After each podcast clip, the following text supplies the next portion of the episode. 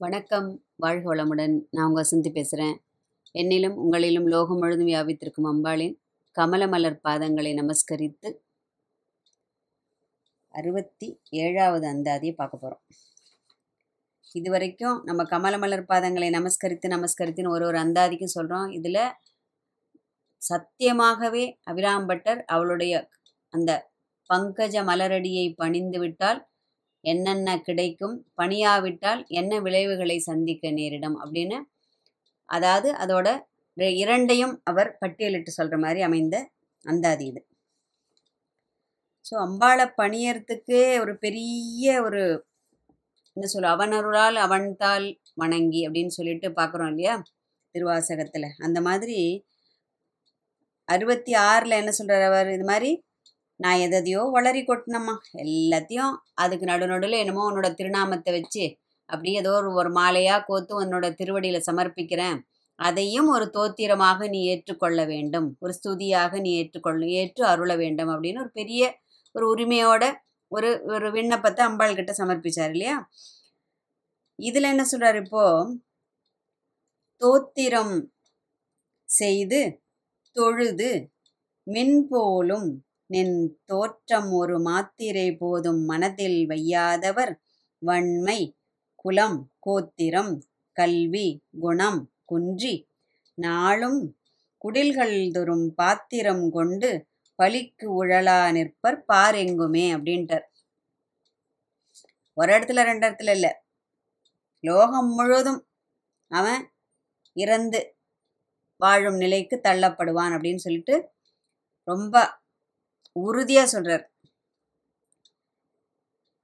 அவளை பணியாதவர்கள் என்னென்ன இடர்களை சந்திக்க நேரிடும் அப்படிங்கிறத ஒரு அறிவுறுத்தல் இந்த இந்த அந்தாதியில நமக்கு வெளிப்படுறது.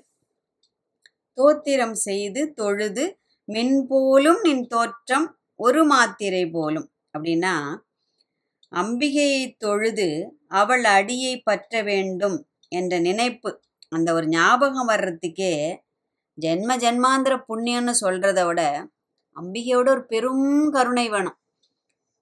ஏன்னா நம்ம பார்த்தோம் இல்லையா? அதுக்கு முன்னாடி நிறைய அந்தாதியில் பார்த்தோம். என்ன? அதாவது அவரவர்கள் அந்த இஷ்ட தெய்வம் அமைவது கூட அந்த நம்முடைய அந்த முற்ஜென்மங்களின் அந்த தொடர்ச்சியை தான் அந்த அந்த தெய்வ வழிபாடு நமக்கு அமைகிறது அப்படின்னு சொல்லிட்டு பார்த்தோம் இல்லையா? இந்த முக்கரணங்களாலும் அவருடைய வழிபாடு அமைய வேண்டுங்கிறத இந்த இடத்துல வலியுறுத்துறார் அவர். எந்த தெய்வம் அதாவது உன்னுடைய இஷ்ட தெய்வம் எதுவானா இருந்துட்டு போட்டோம். இங்கே அம்பிகைன்னு அவர் சொல்றது இப்போ அதாவது இறைவனை வழிபடுவது அப்படின்னு நம்ம ஜென்ரலாகவும் வச்சுக்கலாம். ஏன்னா ஒருத்தருக்கு கிருஷ்ணனை பிடிக்கும் ஒருத்தருக்கு ராமரை பிடிக்கும் ஒருத்தருக்கு பிள்ளையாரை பிடிக்கும் ஒருத்தருக்கு முருகனை பிடிக்கும். அப் அது அவரவர்களின் மனதை பொறுத்தது. அவரவர்களின் இஷ்ட தெய்வத்தை பொறுத்து. அப்போ இந்த இடத்துல என்ன வச்சுக்கலாம்? நம் எந்த தெய்வத்தை வழிபட்டாலும் முக்கரணங்களால் அமைய வேண்டும். மனம் மொழி மெய் அப்படிங்கிறது தான் அந்த முக்கரணம் இல்லையா? ஆண்டாள் என்ன சொல்கிறார் திருப்பாவையில்? தூமலர் தூவித்தொழுது வாயினால் பாடி மனதினால் சிந்திக்க அப்படிங்கிறார் ஏன்னா இப்படி வழிபட்டாலே போகிறோம் நம்மளை பகவான் கரையேற்றிடுவோம் அப்படின்னு சொல்லிட்டு அழகாக சொல்லியிருக்கா. அது நினைக்கும் போதே எவ்வளோ ரொம்ப சந்தோஷமாக இருக்குல்ல? ஆனால் அதுலேயும் சில கிளாஸ் வச்சுருக்கா. எப்படி? அதாவது எல்லாம் செஞ்சுட்டு அதாவது எல்லா பாவ புண்ணியங்கள் எல்லாம் பண்ணிட்டு சரி போ பகவானை நம்ம ஒரு அழுது தொழுது என்னமா பண்ணினா சரியா போயிடும் அப்படின்னு நினைச்சோம்னா அதுக்கு என்ன பண்ணிட்டா ஆண்டாள் அழகா சில நிபந்தனைகளை வச்சிருக்கா. என்னென்னது? தன்னுடைய பாவங்களை உணர்ந்து தாம் செய்த தவற்றை உணர்ந்து இனி அதுபோல் செய்யக்கூடாது அப்படிங்கிற அந்த ஒரு உறுதிப்பாடு மனதில் கொண்டு அகமும் புறமும் தூய்மை ஏற்படுத்தி எப்படி? மேலே குளிச்சா மட்டும் போறாது உள்ள தூய்மை வேண்டும். புறம் அழுக்கா இருந்தா கூட பரவாயில்ல. அகம் ஒரு ஒரு நாளும் அழுக்காக இருக்கக்கூடாது. அந்த அழுக்கை ராமகிருஷ்ண பரமஹம்சர் சொல்லுவாராம். அதாவது அவர் தப தபஸ்க்கு உட்கார்றச்சே தியானத்துக்கு உட்கார்றச்சே மனசு கடந்து அப்படியே அல பாயுமா அப்ப அவர் என்ன சொல்றாரு? அந்த பக்தி என்னும் அந்த ஒரு நீரை கொண்டு என் மனதை நான் கழுவி விடுவேன் அப்படிங்கிறார். அதாவது தன்னுடைய குருநாதனை மனதில் நினைத்து அந்த உள்ளத்தில் இருக்கின்ற என்னெல்லாம் வேண்டாத சிந்தனைகள் கெட்ட சிந்தனைகள் தீய சிந்தனைகள் என்னெல்லாம் இருக்கோ அல்லது அல்லது நம்முடைய தியானத்திற்கு நம்முடைய ஜபத்திற்கு நம்முடைய பூஜைக்கு இடையூறு செய்யக்கூடிய எந்த விதமான எண்ண எண்ணங்கள் அந்த குறுக்கீடு இருக்கிறதோ அதை எல்லாவற்றையும் என்ன பண்ணிடணும்? பகவானோட முதல்ல அவனை மனசில் நினச்சிட்டோ இல்லை குருநாதனை மனசில் நினச்சிட்டோ அதை எல்லாத்தையும் கழுவி விடுவதாக. அதாவது ஒரு நம்ம எப்படி வீட்டை வந்து இப்படி தண்ணீர் விட்டு எப்படி சுத்தமாக அதை நம்ம அலம்பி விடுறோமோ அந்த மாதிரி மனதையும் முதலில் அலம்பி விட வேண்டும். அதற்கு அப்புறம் அந்த மனதில் நாம் இருந்து கொண்டு எப்படி? வெளியில் இருக்கும் நாம் உள்ளில் அமர வேண்டும். வெளியில இருக்கிறது கையும் இப்படி ஜபம் பண்றோம்னு சொல்லிட்டு நாலு பேர் காமிக்கிறதுக்காகவோ இல்லை இந்த என்ன என்னை பார்த்து நாலு பேர் ஆஹா என்ன மாதிரி பூஜை பண்றா என்ன மாதிரி தப்ப ஜபம் பண்றா அப்படின்னு நான் சொல்றதுக்காகவோ இல்லாம நம்மை நாமே உள்ளில் இருத்தி இல்லையா? ஆத்மஸ்வரூபமாக உள்ளில் இருத்தி அப்போ அது அது போல் செய்யும் அந்த தவத்திற்கு ஈடு இணை இல்லைன்னு ராமகிருஷ்ண பரமஹம்சர் சொல்றார். இப்ப இந்த இடத்துல ஆண்டாள் என்ன சொல்றா? அந்த அகமும் புறமும் தூய்மையை ஏற்படுத்தி அந்த திரிகரண சுத்தியுடன் எது? மனம் மொழி மெய். அதாவது கைகளால் உடல் இந்த பூ போடுகிறது வாய் வந்து அந்த தோத்திரம் சொல்கிறது அதாவது மந்திரமோ தோத்திரமோ ஜபமோ சொல்கிறது. மனம் அதை சிந்திக்கிறது. மனசு எங்கேயோ பட்டி மேய்ஞ்சிட்டு இது ரெண்டு நடந்ததுன்னா அதுக்கு அர்த்தமே கிடையாது. இல்லையா? பட்டினத்தார் ரொம்ப அழகாக ஒரு பாடலில் சொல்லுவார். எப்படின்னாக்க கையொன்று செய்ய விழியொன்று நாட கருத்தொன்று எண்ண பொய்யொன்று வஞ்சக நாவொன்று பேச புலால் கமழும் மெய்யொன்று சாரா செவியொன்று கேட்க விரும்பி யான் செய்கின்ற பூஜை எவ்வாறு கொள்வாய்? வினை தீர்த்தவனே அப்படிங்கிறார். ரொம்ப அற்புதமான வரிகளில் அப்படியே நமக்காக சொல்லப்பட்டது போலவே இருக்கும். ஏன்னா கை ஒன்று செஞ்சுட்டு இருக்கு கண்ணு எங்கேயோ பார்த்துட்டு இருக்கு கருத்து அதாவது சிந் சிந்தனை எங்கேயோ ஒன்று இருக்கு. பொய்யன்று வஞ்சக நான் ஒன்று பேச அந்த பொய் பேசும் வாய்கள் வந்து அந்த இது சொல்றது செவி ஒன்று கேட்க எங்கேயோ கேட்குற சத்தத்தை செவி அதற்கு போய் காது கொடுத்து கேட்டுன்னு இருப்போம் விரும்பியான் செய்கின்ற நாம் என்ன நினச்சிட்டு இருக்கோம் ரொம்ப ரொம்ப ஆத்மார்த்தமாக நான் பூஜை பண்ணுறேன்னு நான் நினச்சிட்டு இருந்து பூஜையை எப்படிடா ஏற்றுப்ப ஏற்றுப்பியா அப்படின்னு அப்படியும் வச்சுக்கலாம். எப்படிடா ஏற்றுப்ப அப்படின்னு நமக்கு நம்மளே போய் பகவான்கிட்ட கேட்கலாம். இந்த மாதிரி ஒரு பூஜை பண்றனே இது எப்படி நீ ஏற்றுக்கிறடா அப்படின்னு வினை தீர்த்தவனே என்னுடைய வினைகளை கலைபவனே அப்படின்னு பட்டினத்தார் கேட்குறாரு. அந்த மாதிரி இல்லாமல் இந்த தி அந்த திரிகரண சுத்தியுடன் நாம் செய்கின்ற பூஜையானது நாம் சொல்கின்ற நாமாவானது நம்முடைய பாவங்களை எப்படி போக்கும்? தீயினில் தூசாகும் அப்படிங்கிற அடுத்தது ஆண்டாள். அத மாதிரிதான். அவன் தாள் பட்டு அழிந்தது என் தலைமேல் அயன் கையெழுத்தே அப்படின்னு அருணகிரிநாதர் சொல்றாரு இல்லையா கந்தர் அலங்காரத்துல. அந்த மாதிரி நாம் செய்கின்ற பாவங்களும் நாம் நம்முடைய தீய எண்ணங்களும் வேற தண்ணியில போட சொல்லல காற்றுல விட சொல்லல. தீயினில் தூசாகும். ஏன்னா அக்னி மட்டும்தான் மிச்சம் வைக்காமல் அதை எரித்து சாம்பலாக்கும் ஒரு வஸ்து. இல்லையா? நீர் கூட நீர் வற்றி போச்சுன்னா அது அப்படியே நின்று போயிடும். காற்று எங்கேயாவது கொண்டு ஒரு இடத்துல சொருகி விட்டுதுன்னா அது அப்படியே நின்று போயிடும். ஆனால் அக்னி என்ன பண்ணுறது அதை தூய்மைப்படு தானும் தூய்மையான ஒரு வஸ்து. தன்னை சார்கின்ற எந்த வஸ்துவையும் அது அத்தனை பவித்திரமாக மாற்றக்கூடிய ஒரு தன்மையுடையது. அதனால தான் தீயினில் தூசாகும் அப்படிங்கிறா அப்போது அது ரெண்டாவது இந்த வாய்ங்கிறது நம்ம இன்னொன்று கூட யோசிச்சு பார்க்கணும். அதாவது நம் நம்முடைய வாயை காட்டிலும் எவ்வளோ பெரிய பெரிய வாய் உள்ள பெரிய மிருகங்களும் பிராணிகளும் இருக்கு உலகத்தில் இல்லையா?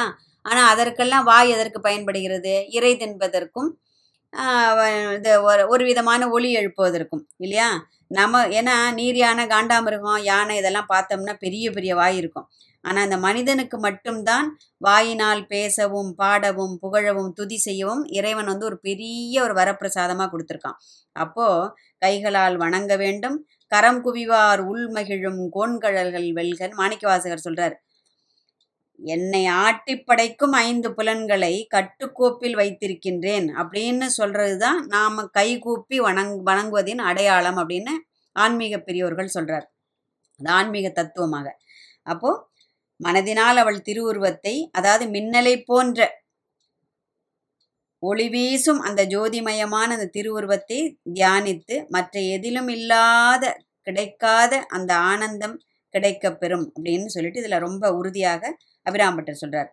ஒரு மாத்திரை போலும் அதாவது ஒரு கண நேரம் அதாவது ஒரு கண் இமைக்கும் நேரம் மனதில் நினைக்காதவர்கள் வன்மை குலம் அப்படின்னா வளமை கொண்ட குலம். எது? அந்த தானம் செய்யக்கூடிய அளவிற்கு பொருட்செல்வம் வள்ளல் தன்மை ஏற்படணும் அப்படின்னா நமக்கு தானே தனக்கு மிஞ்சி தானே தர்மம். நம்மக்கிட்ட ஒரு செல்வம் இருக்கு அப்படின்னு சொன்னாக்க அந்த செல்வம் அப்படியே நமக்கு மிஞ்சி நமக்கு தானம் செய்யக்கூடிய அளவிற்கு இருக்கக்கூடிய செல்வம் அம்பாள் கொடுக்குறானாக்க அந்த மாதிரி ஒரு வள்ளல் தன்மை கோத்திரம் அப்படின்னா இந்த இடத்துல செல்வம் அப்படின்னு ஒரு பொருள் வச்சுக்கலாம். பிறந்த குலம் அப்படிங்கிறதும் கோத்திரம் அப்படின்னு சொல்லிட்டு வரும். கல்வி அறிவு செல்வம் குணம் அதாவது நற்குணங்கள் வளர்ந்த நற்குணங்கள். அது இதுவை எல்லாம் இது எல்லாம் என்ன ஆயிடும் குன்றி அப்படின்னா குறைவு பெற்று எப்போ? நாளும் அதாவது தினந்தோறும். பாத்திரம் கொண்டு பலிக்கு உழலா நிற்பர் பாரெங்குமே அப்படின்ட்டார். இந்த இடத்துல பலி அப்படின்னா பிச்சைன்னு அர்த்தம். பலின்னா அந்த பலியிடுறது இல்லை பிச்சை அதாவது இறந்து வாழ்தல். ஏன்னா இந்த இறந்து வாழ்வதிலும் பல வகை உண்டு எப்படி? ஒரு முறை இறந்து பெற்றால் அதை கொண்டு பல காலம் ஒரு திருப்தியா வாழறவர்கள்னு ஒரு ஒரு வகை. அன்றன்றைக்கு இறந்து வாழ்பவர்கள். பிச்சை எடுத்து வாழ்பவர்கள்னு சொல்றோம் இல்லையா? அந்த மாதிரி.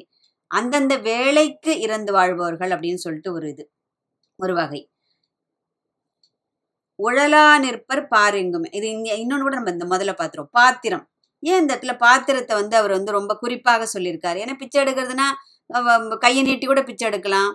திருவோடு வச்சு பிச்சை எடுக்கலாம் பாத்திரம் வச்சு பிச்சை எடுக்கலாம் அப்படின்னு பார்க்கறச்சு இப்படி ஒரு துணியை கூட தான் அந்த மேலே தரித்து கொண்டிருக்க அந்த வஸ்திரத்தினால கூட இப்படி காமிச்சு பிச்சை எடுக்கிற எப்படி எவ்வளவோ வகை இருக்கும்போது ஏன் இந்த இடத்த பாத்திரத்தை மெயினாக சொல்லியிருக்காரு அப்படின்னாக்க சிலருக்கு வந்து அந்த இறந்து வாழ்வதிலும் இன்னும் ஒரு மோசமான நிலைமை எது? ஏதோ ஒரு நோய்வாய்ப்பட்டு அந்த நோயினால் அவர்களுடைய அந்த விரல்கள் குன்றி அதாவது குறைவுபட்டு அதனால் அவர்களால் அந்த கைகளால் கூட பிச்சை எடுக்க முடியாத அந்த நிலைக்கு அவர்கள் தள்ளப்படுவார்கள். அந்த வியாதியால் பீடிக்கப்பட்டு அந்த விரல்களின் குறைபாட்டால் பாத்திரத்தால் மட்டுமே பிச்சை பெற்று உண்ணக்கூடிய அளவிற்கு நோய்வாய்ப்பட்டவர்கள் அப்படின்னு இந்த இடத்துல பொருள்.